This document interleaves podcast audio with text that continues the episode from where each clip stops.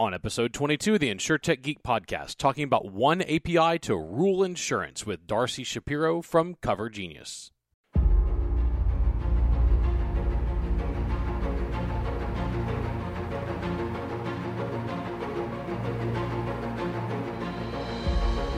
InsureTech Geek podcast, powered by JB Knowledge, is all about technology that's transforming and disrupting the insurance world. We'll be interviewing guests and doing deep dives into specific technologies we see changing the industry. We're taking you on a journey through insurance tech, so enjoy the ride and geek out.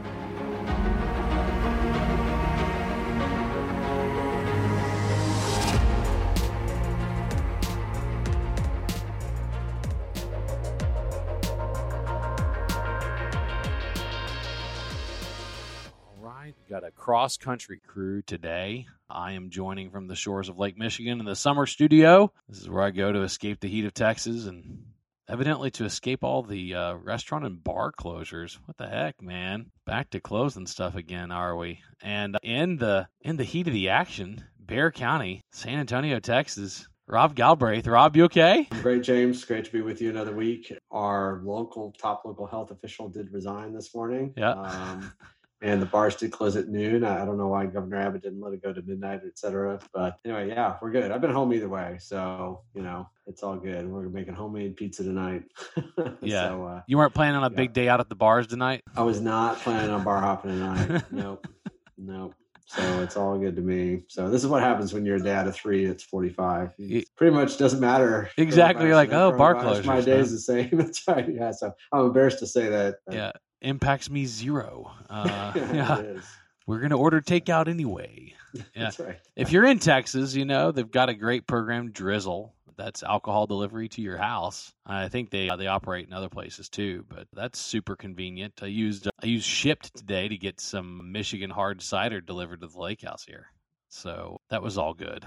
Nice. Gotta have your gotta have a gotta have a drink. It's Friday. Come on. And with us, at the beach house. Yeah, right. yeah, at the beach, seventy-two degrees, sunny, blue skies. It's great.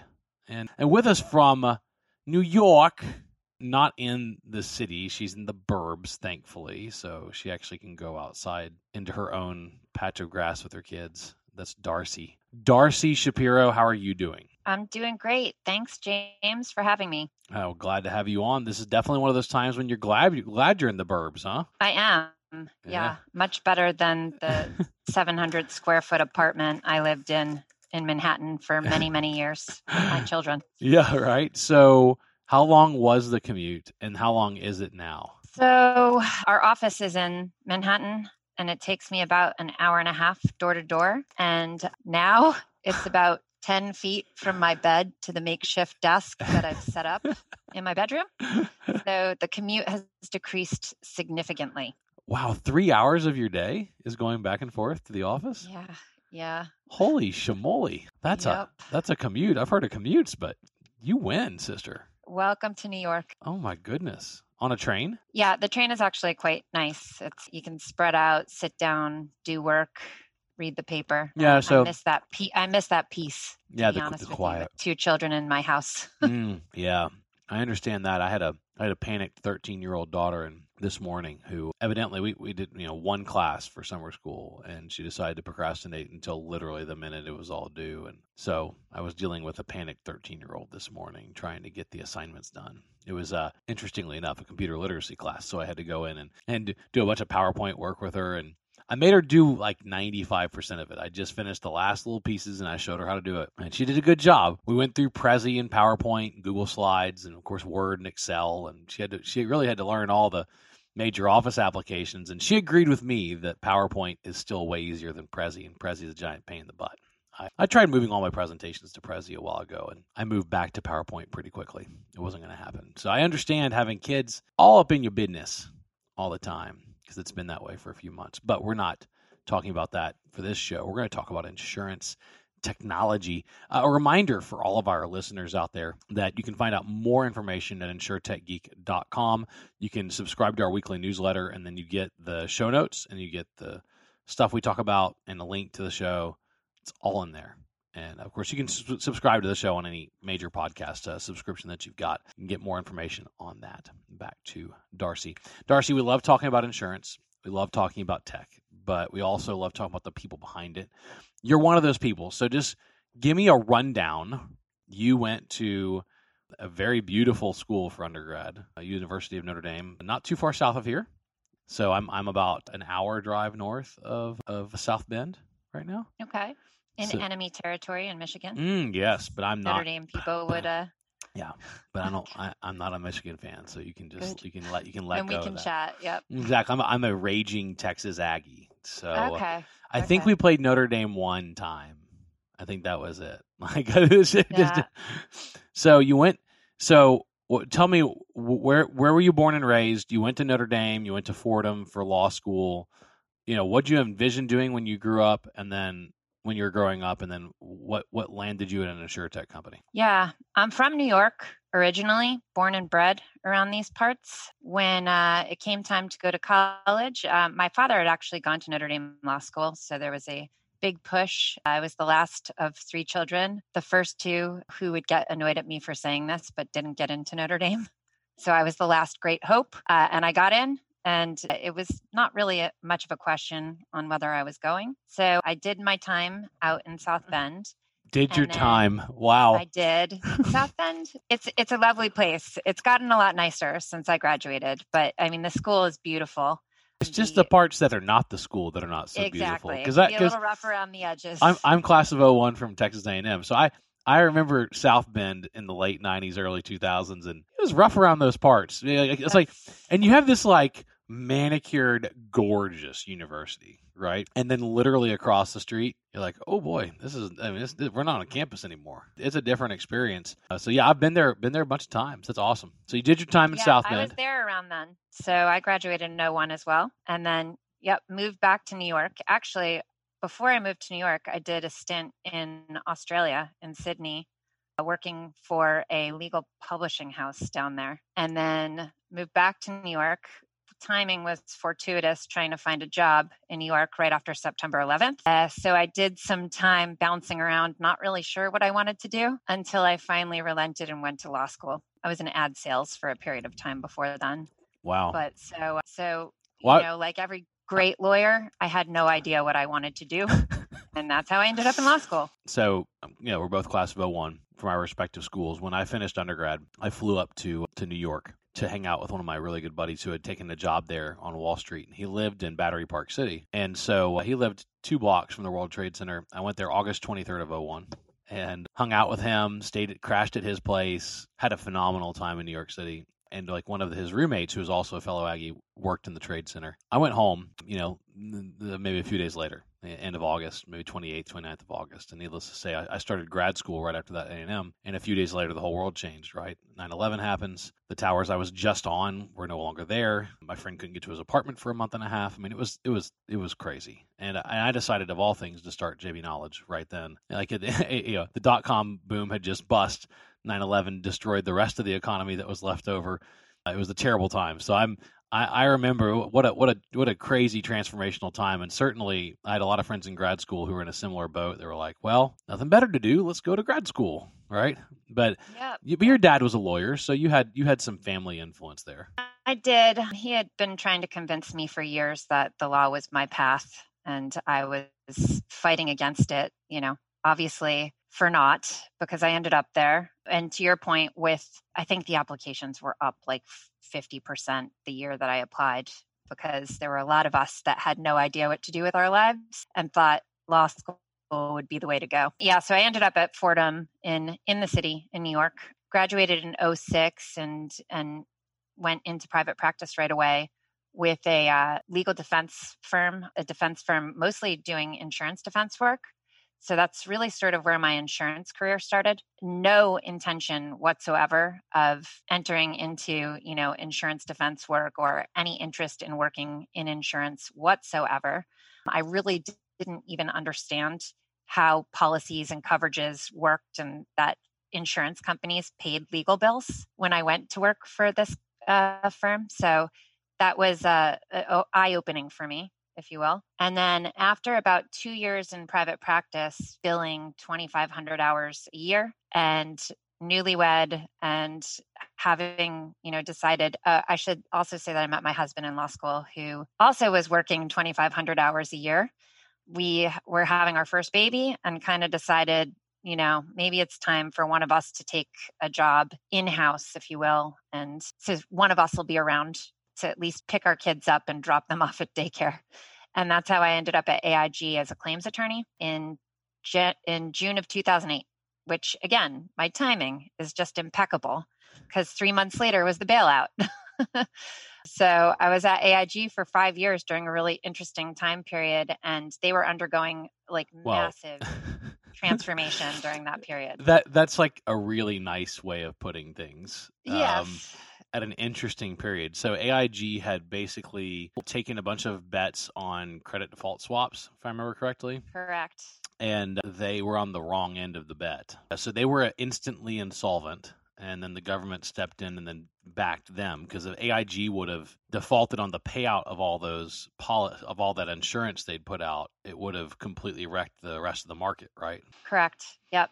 So we we had a really interesting year, you know, around that time Occupy Wall Street, the Zuccotti Park folks were around all the time and in outside our office and we're just we're insurance people. We're not the credit derivative people, the financial products people that did this. They I think they were in some office in Connecticut. They were like actually. a small group, like 30 yeah. or 35 people, right? Exactly. Small, and yeah. in Connecticut, nowhere near yeah. the New York campus. And I mean, Michael Moore was having these protests that were coming up, and we're getting heckled coming in and out of work. It was interesting time. We were, you know, told not to talk to the media. I'll never forget the day we're all sitting there watching our stock price just plummet. And my colleagues, because I was the new person in the team, dared me to walk out of AIG that day with a massive house plant that was in my um, boss's office because it was right around the time all the we had media camped out outside our offices the Lehman pictures of all the people walking with their boxes out. And then my boss said, Yeah, but tomorrow you have to bring it back. Otherwise, you're not going to collect the money. And so I declined to do it. But then the bailout for AIG was announced that night. So it would have been a pretty funny picture of me walking out one day with the plant government walking back me walking back in with the plant so it's one of my great life regrets that i didn't take the bet but Lehman was kind of a travesty because it's like someone had to go for yep. everyone to, for one for everyone to realize that nobody that they, we couldn't afford to let them go. you know, I mean, in retrospect, I know this isn't insure tech, but I mean, it's really an interesting part of insurance because a lot of insurance is investments, and so you you have to worry about the market. Had the government not stepped in to backstop, it would have been an epic nuclear meltdown. I mean, it would have yeah, been for consumers. Yeah, I yeah, mean, it would have been really, really, really about 500 times worse. And the backstopping allowed the companies not only to recover, but then pay back the money. And so the government was ultimately, the government was made whole on all those loans. Yeah, and they made money on it too. Yeah, yeah. They actually turned a profit on lending the money to the companies. The companies survived. It kept the employees on the bankrolls. And then, I mean, it, it ended up being uh, a, a much better outcome than it would have otherwise. Yeah. Interesting time period. And so then I, I ended up I've I've done a stints at some of the big insurers, obviously. So I was at AIG for a while. I was at Liberty Mutual, actually a subsidiary of Liberty Mutual, the specialty division. Most of my career in in insurance was in specialty, specifically cyber tech media before I moved over into insurtech. So my last stint was with the Hartford, who I'm sure you've heard of. Before I came to Cover Genius, the Hartford, I was doing product development work there and worked on getting their first admitted cyber product out into the market and did portfolio management there. They were a bit late to the game on cyber. They were one of the other companies that in 2008 really got hit hard and took the TARP money. And so I think yeah, they, they, were they were of cyber yeah. for a long time. Yeah, well, they were they were really like they were writing cyber in every policy that they had. So if you're not explicitly writing it, you're silently writing it, right? So yeah, so that's kind of my career path up till about two years ago. I I jumped ship from the carrier side and came over to Cover Genius to head up their insurance operations for the Americas region. Why? What what excites you? First off, what does Cover Genius do? Yeah, so Cover Genius is a global insurtech. Primarily, we're an insurance distribution platform. What we do is, as you mentioned at the beginning of this episode, we're an uh, API-driven insurtech platform. We integrate with other digital partners to deliver insurance products through to those partners' customers. We pretty much work with any large digital brand that has like a shopping cart experience where we can integrate through that single API call and deliver relevant insurance products through to those customers. So, give us an example. Okay, so our biggest partner, I mean, this kind of goes to our origin stories really, but our biggest partner to date has been Booking Holdings subsidiary, rentalcars.com, their rental car aggregator platform. And uh, we can we integrated with them we deliver car rental insurance through so whenever you're on you know one of those booking sites where you're renting your car and there's an offer of an insurance of an insurance product being made in conjunction with that car rental that box that's asking you if you want insurance that's us that's what we do that's the most simple way to explain it and it's probably you know the easiest sort of example for people to understand they're used to that sort of in the travel field insuring trips that you book online but our philosophy is that we can pretty much offer those protection products through any sort of digital experience where there's a shopping cart involved and a relevant insurance product offering makes sense in conjunction with the underlying product. The rental insurance is something that the rental car companies themselves make a boatload of money on. They strongly encourage consumers to not buy third party insurance policies because they say, well, then you got to go file a claim and it's a separate company if you buy it from us, then you don't have any deductible and there's no hassle. And I've, I've been through this pitch because you know I, I have an American Express Platinum card, so when I reserve it as long as you don't get a by the way don't ever get a tahoe or a suburban. Those aren't covered. You got to get you know mid-size suvs are down. Don't go and get full size if you that, that happened to a friend of mine. He he had a problem. it also doesn't cover car rentals in australia which i learned mm. the hard way. So yeah. you do have to read the fine print. Yeah you got to read the fine print on the that rental insurance but you know so i don't ever I, I always decline everything because my credit card covers it but there's a lot of money to be made and i'm guessing y'all can sell it for cheaper than the rental car companies are selling their add-on insurance. Yep, that's exactly right. And we're we're getting there. We're getting the first bite of the apple because now as, you know, customer consumers are are booking their trips online more and more. We're there making the offer when they're booking their trip. Yeah. It becomes sort of that natural, yeah, sure, I'll click it. That's relevant to me. So you're you're you're also selling travel insurance on on airfare? Yes. So we do. We also have some travel insurance part partners. Um, eTraveli is one of our big partners. They're based out of Europe. They have a number of brands. GoTogate is one of them that you might have known here in the U.S. So we we do offer travel insurance packages as well. You know, but again, travel is one business vertical that we work in. We work across a number of different business verticals now to provide those protection products. So in lay terms, you're kind of like a broker and that you're you you are you are interfacing with the end consumer and you're arranging for insurance to be sold to them right? In in, in a way. So walk, walk me through the legal structure of your organization. You guys don't actually take and, and write any of the paper right? You, you're working with existing markets? No i mean we're set up as a digital mga model. Yeah Okay. Depending on which jurisdiction we're in, because we're a global company and we operate in you know 60 plus countries as a licensed entity in 60 plus countries, it depends on the specific regulations in each of those countries as to how exactly we're organized.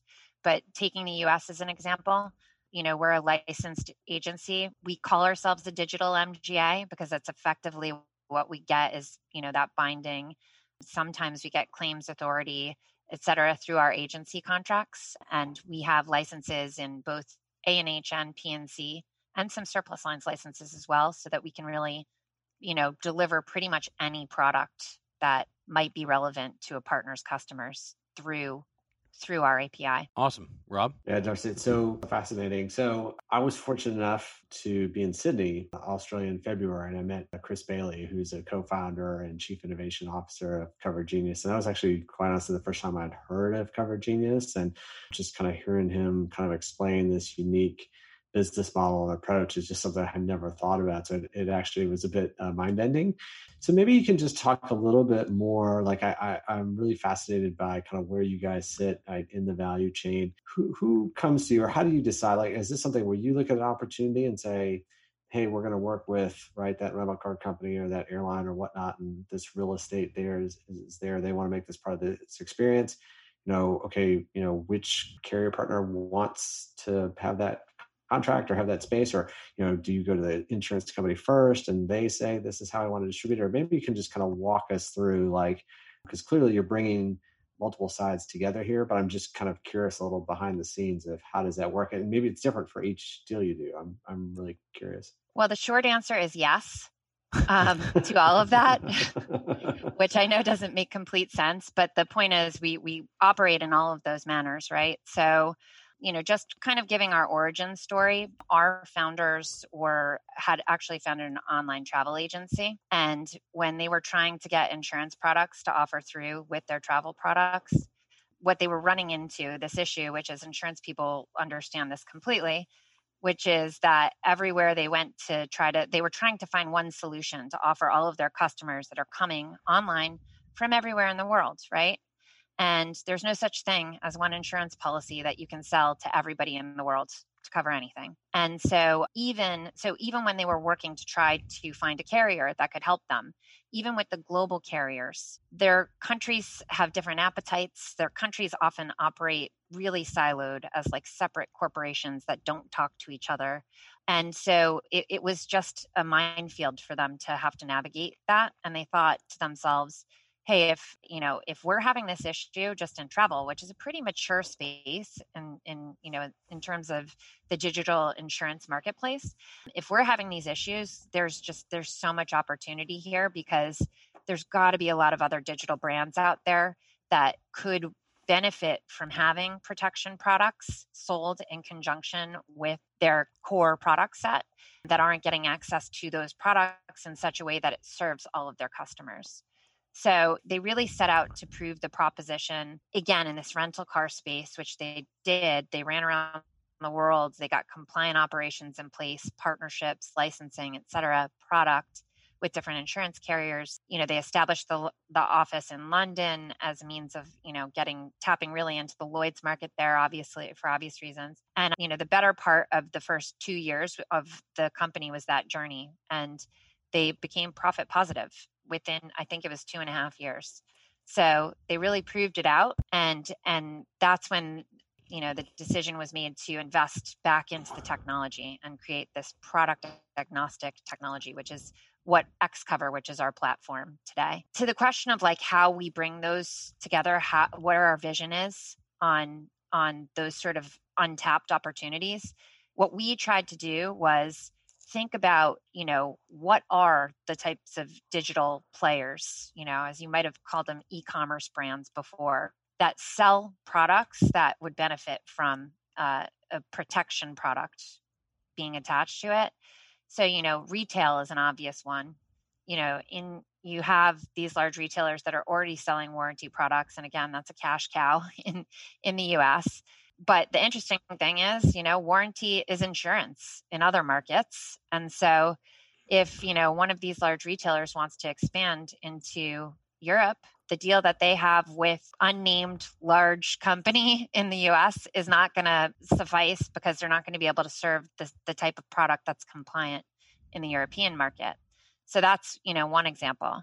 Another place is logistics. So, with the parcels being shipped, I mean, obviously now more than ever, people are ordering stuff online, offering that protection when people are shipping their items. That's a, another area where, again, um, here it may not be insurance sometimes sometimes it is it's a, a minefield marine cargo anyway but you know you want to be able to get that sort of global solution in place which some of the legacy carriers can't do. And then you know from the perspective of how we partner with these folks it's we have business development teams that come from the industry who understand what the challenges are and understand what the customer needs are of our partners customers and then we also um, have an insurance team, which is pretty cool at an insure tech because a lot of insure techs don't focus too much on insurance, as I'm sure you guys know. And it's our insurance team that's also, you know, understands what the product landscape is, the insurance product landscape is, who are brainstorming with our sales team about, hey, what can we do to deliver value here? What are what are products that would work? And the really cool thing thing is that since I've been at Cover Genius in the beginning, it was, you know, to your point, you didn't know who Cover Genius was, or we Policygenius, Are we CoverWallet? Or who are we, right? I mean, we were not found in this country. So it was, you know, two years ago when we established the US office, it was just trying to get people to listen to us and, and understand who we were. Now, you know, two years later, we have really large insurers coming to us saying, We love your technology. We have this partner that already that you know we're working with and they're global and we can help them here but we can't help them in certain markets or we, our technology is not up to snuff and we can help them on this one product but not, not others. And so they're looking to us to problem solve in that way. So that's a really long-winded answer to yes which was the original answer is that we work with everybody and and we are. We have partners on both sides and the way I see it, we're stewards of our, our digital partners' brands while we're stewards of our insurance partners' balance sheets and brands as well sometimes. But you know, we take that responsibility really seriously. I love that story, Darcy. I love the the fact that the founders were not in insurance, right?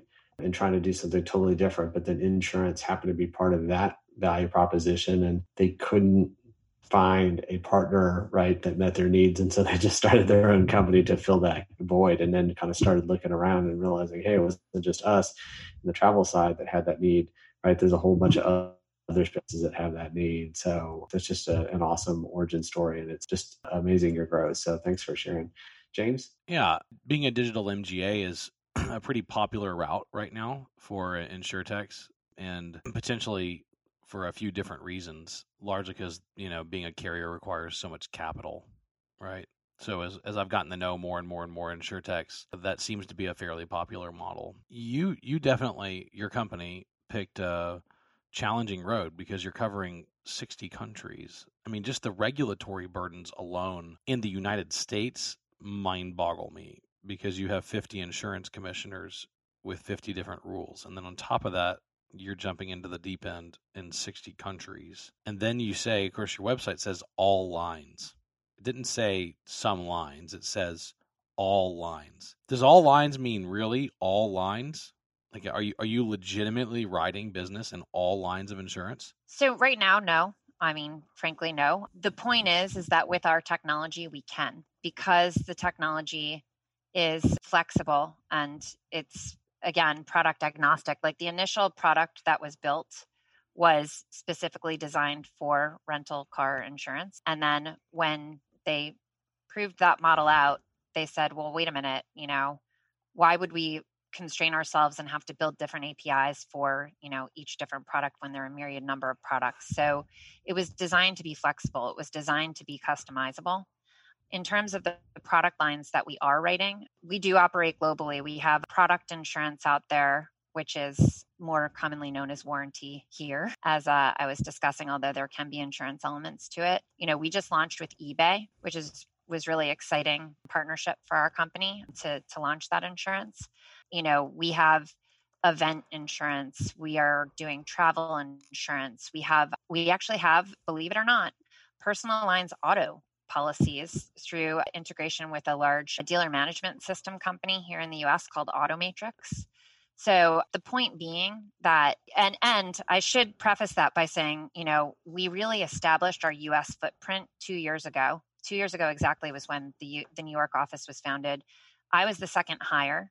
Again, I think it's a good sign when the second hire is the insurance lead in, yeah. in an insure tech company because i think they realized you know this is this is not the place to mess around with things yeah, no, like you got to get it right. And so let's hire the lawyer the compliance minded lawyer who understands completely coverage stuff so that we don't get in trouble you know in an ideal world right?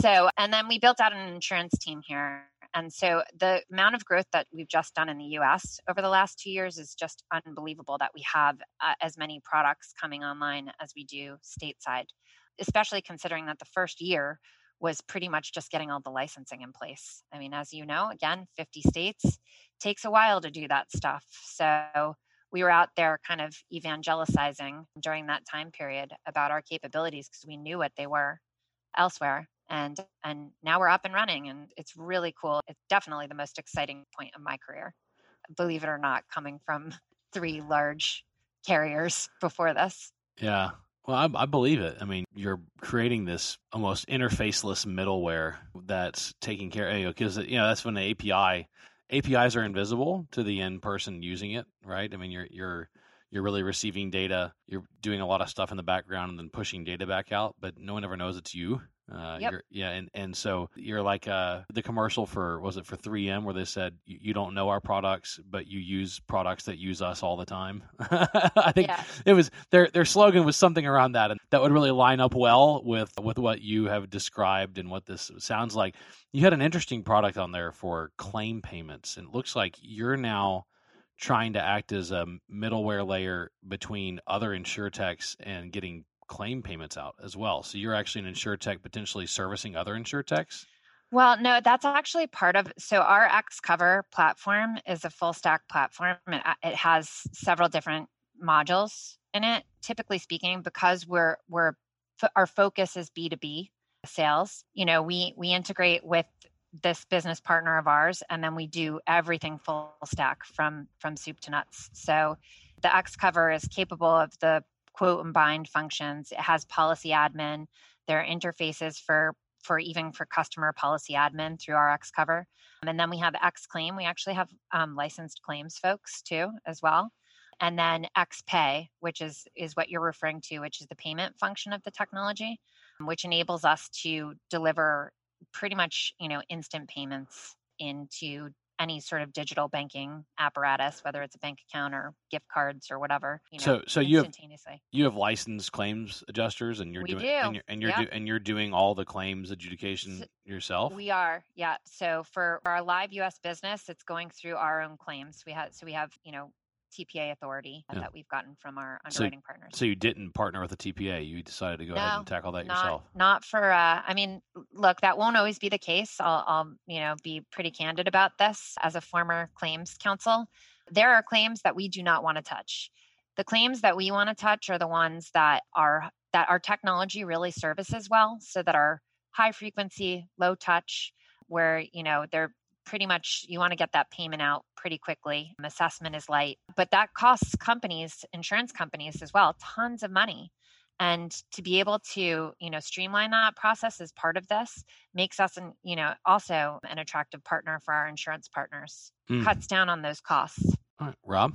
So, Darcy, what I love about this conversation is Cover Genius is the kind of insure tech that makes my head hurt. Like, I have to think really hard and kind of think about it right because it is different. It's not the way that we're used to doing things, right? And, and so I always love those. There's certainly ones that say, hey, we kind of do insurance the way it's supposed to be done, and the big guys can't execute or whatever. But you know, this is kind of turning a little bit on its side, right? And it makes you think about it in a new and different way. So you just kind of wrapping up the the conversation here, and I know we want to get a, a, a bit to the uh, the weekly news, which we like to do in this uh, podcast. But what's next for Cover Genius? I mean, you kind of talked about your growth. You talked about obviously the expansion in the states, and you know, two years in. So yeah, I'm just curious, both here in the states and globally, where are you guys hoping to go in the next three to five years? Yeah, I mean, so we have some pretty aggressive growth plans. We've been, you know, growing at a clip and using our own capital to fund things. We've taken on pretty minimal investor capital, so which is which is great. That we we can pursue the things that we want to pursue and and um, i think the goal now is really more product diversification you know which as i mentioned we're already on the path to do. You know we started sort of in that travel sector and we've really done a great job diversifying since then.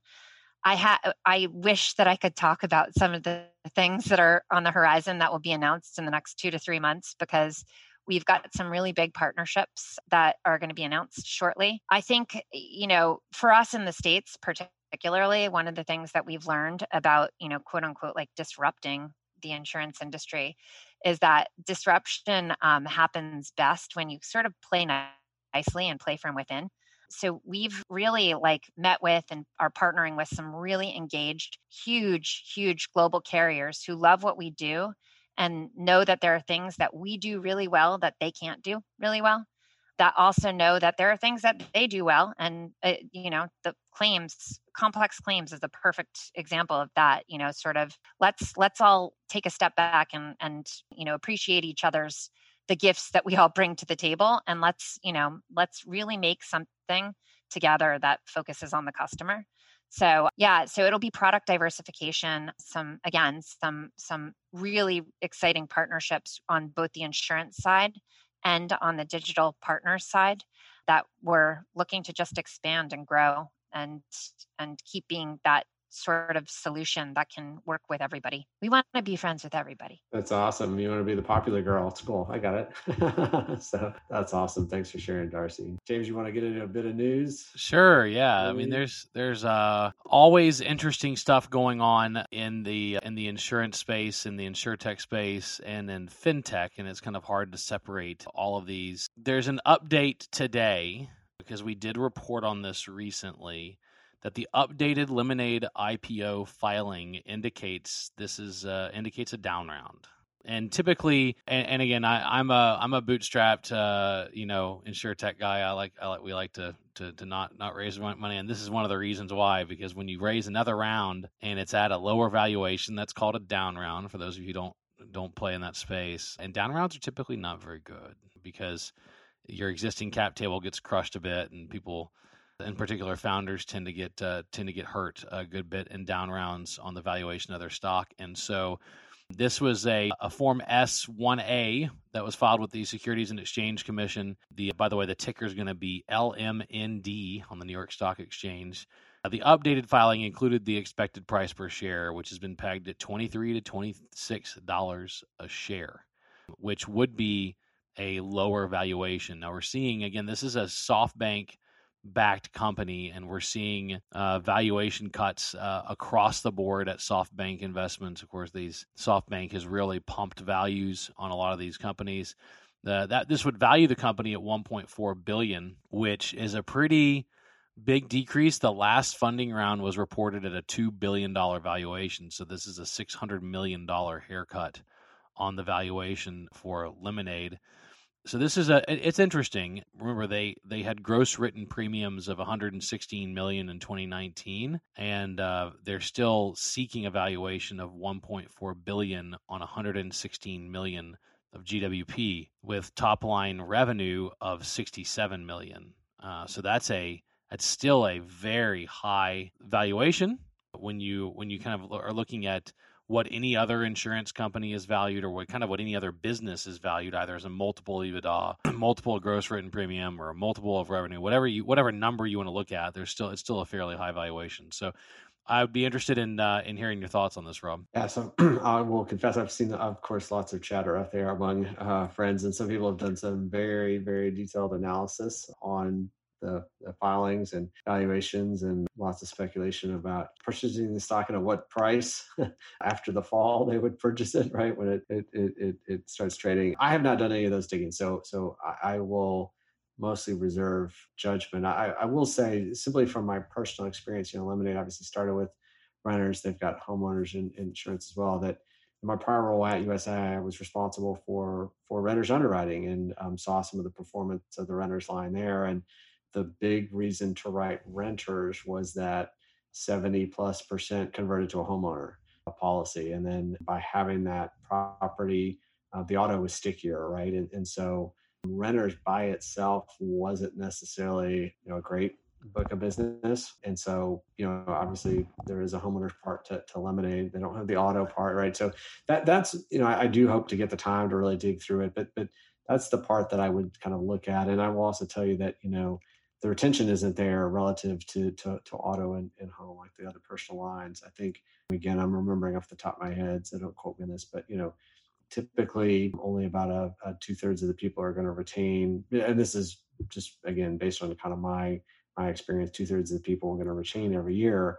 And so every three years, your book kind of turns over on the renter side, which is much faster than the, the auto or home side. So, you know, I, I, I love the innovation. I love what they've done. It definitely was a, a, a, space that was ripe for disruption because no large carrier really spent a, a, ton of time really invested in the renter space. And now you're seeing a lot more like Jetty and others, um, Toggle from Farmers and others says there's some interesting work being done in the renter space. But I, I do worry about that valuation and I worry about, you know, has Lemonade matured enough as an insurance carrier. I had a lot of high hopes for them, and obviously, right, they may or may not be dictating the timing. There's lots going on with coronavirus and all that. So lots of caveats I'm throwing out left and right about the uh, exact timing of this IPO.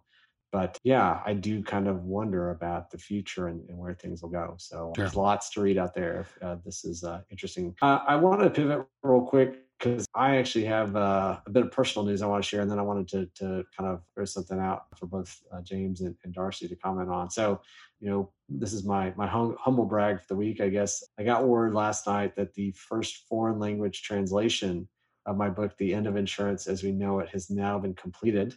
Nice. Um, by Ali Reza and Iman in Iran. Uh, they have translated into Farsi. Uh, that is not the first language I would have guessed if I had a betting pool of, of what language my book would be translated in. But I want to thank both of those gentlemen for their their passion and dedication. It's it's a process that's taken months, and so through this translation, I'm hoping that that other insurance professionals in the Middle East, in Iran, and, and those other countries that speak Farsi will benefit from that. And so, just the fact that you know people are taking the time to to go through that strenuous effort just hats off to them. And you know i'm super humble through their efforts and really excited about that. The other thing i wanted to mention is we actually have a new uh, insurance nerds book. Uh, so james you and i talked to bryan falchuk last month about his new book, uh, The Future of Insurance from Disruption to Evolution. So he actually had a book launch party on Tuesday. The book is now live for those that might be interested in finding out. So he had a great kind of Facebook Live virtual party and did a, a great Q&A, kind of talked through some of those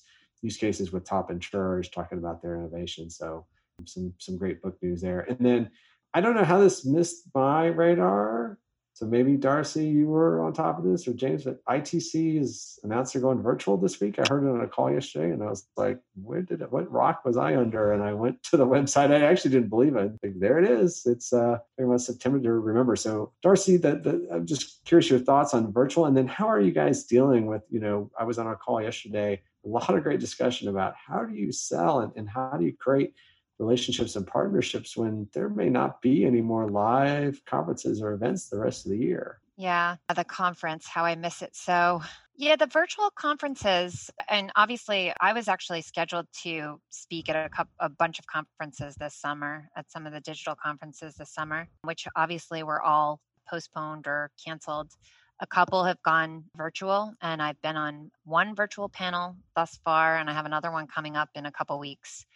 It's interesting. I think what it does is is while it may limit that face-to-face interaction is important like let's let's face it we are sort of at a lucky time period in the company's growth where we had developed these partnerships as i said we're 2 years in and we're kind of in implementation phase right now so for us there was some luck involved timing wise that I don't I don't know how I would get those partnerships off the ground without these face-to-face meetings, these conferences, these, you know, seeing these people over and over again, going to dinner, having a drink with them, um, and getting them getting to know each other as people so that, you know, you're invested in the business partnership on that side.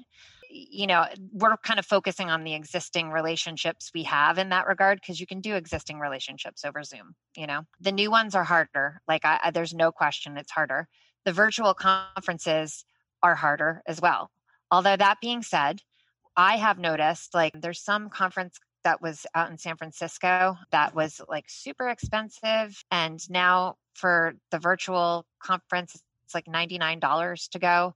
So maybe that broadens the audience because you have more people who can actually afford to go or don't have to carve out the time to fly out to San Francisco for the week, who may pop in and listen to the things that they're interested in, learn some stuff and reach out. This is what happened to me after the virtual conference that I uh, did the panel on. I, I actually had pre recorded it didn't realize when my session was going up and woke up in the morning to about you know 100 linkedin connections which was a little confusing at first. And then i realized like ah oh, i was the last you know panel on this on this virtual conference. So i do think that there's still opportunities. I think it's worth doing. How people are making money on it i don't know they're not. Not Darcy. They're not. They're not. They're not. They're yeah, not. exactly. Not. Vegas is, you know, I mean, I last year to the year before, just the growth in one year in the conference. I mean, I find I find it exhausting. So in a way, I'm kind of happy that I don't have to be on my feet for 3 days having 15 minute conversations one after the other. But, you know, it's it's it's an interesting time. It's challenging for sure. In that case though, I mean, it, it's the same way in my my personal life. I'm not sure if you guys agree, but this sort of COVID re- reevaluation I don't want to waste my time talking to people where I know that there's not alignment because time is so precious now with, you know, you're basically going from one meeting to the next every day now, one Zoom meeting to the next. So I think it's there's for me there's been a focus on really making sure that there's a synergy, you know, as we approach these these new relationships in this Yeah. challenging environment. Ah, there's the phrase. Oh, I was trying to avoid phrases like that. Challenging Oh environment. yeah, it's one of the lesser phrases that I have. Like I've I've been doing webinars like crazy. I did three this week, and then I did like two the week before and three the week before that. So I've done a lot of them. So I, I added a slide. Here's all the phrases I will not be using. You know, these challenging times and all. The, you know, I'm like I'm not gonna say it. It's it's it's all it's all good. I'll say it for you. Yeah, yeah, that's fine. It's all good. I so I've spoken at 400 conferences since 2005 and attended a lot more than that and met some really great friends. Did a lot of business, right? I did a lot of business. I mean, got a lot of deals closed, formed a lot of new relationships, got a, made a lot of headway, built products, sold products. You know, I built a SaaS product, ran it for 12 years, got a quarter million companies using it, sold it. And and and conferences and events played a big part in all of that. And so it's it's tough. I, I I'd be interested just to talk to a psychologist at some time about why everyone feels the compulsion to to load up so many video meetings every day right now. It's I'm I've noticed that it's starting to settle down a little bit, but it's almost like the absence of face to face compelled managers who didn't trust their people to work from home to overschedule video meetings. And I don't know how to like describe this. Like I think like they're they're scheduling more of them because they're not sure everybody's working and so they want to see them and like control their time. I don't know what is going on. But I but I I know that there's more meetings. Here's like of the surveying of my clients. They're having more meetings than they had when they were in person. So I have a theory on this. Tell me your theory because I want to hear it. So I know from like our internal stuff that I think, you know, I think a lot of it has to do with the fact that, you know, how they always say, you know, you went on a business trip, it could have been a Zoom call, and that's what you've learned now. And then a Zoom call could have been an email. Well, it's it's sort of on that same vein where, you know, if I'm sitting across from my colleague in our office and I have questions to ask, I'll just shoot the question, you know. But now because our you know, we are blocked into these time schedules and some of us have kids at home as well that we're homeschooling. Now you have to schedule the meeting just to ask that five minute question. And so that's what i'm finding that a lot of it is stuff that would have been answered immediately had we been in the same room with each other or you know or just even like we're in when everyone's in the office and you can just pick up the phone. Now everybody's schedules are all over the place with, Yeah. with home and family and I kind of I kind of feel like people are a little nuttier about being called now. Like I've noticed that people apologize to me for calling me without scheduling a meeting. I'm like, that's what I have a phone for. Why? But that's what Like- I mean, though. like, why are you it's because people are apologizing, though? Sensitive to it now. Yeah, but they're overly sensitive at some point. It's a little ridiculous. I mean, I have a phone, I answer it. People, I'm like, why did you put this on my calendar? Just, just, just call my phone. You have my cell phone number. Like, it doesn't make any sense to me, Darcy. Hey, I tell everybody, text me if you need something. Don't call- So don't why do, calls, do you but- not do you not like do you hate phone calls? text me. It's fine. Do you hate phone calls? I do. I really hate phone calls. Yeah. My wife hates phone calls. She prefers text. I prefer phone calls because I like verbal context. I want to hear the tone of their voice. And I get it. and A lot gets lost over text. well, too, too many people get wrapped around an axle about what they think someone's tone was on a text. I'm like, you could have called them and found out. Or if you really want to know, you can just FaceTime them.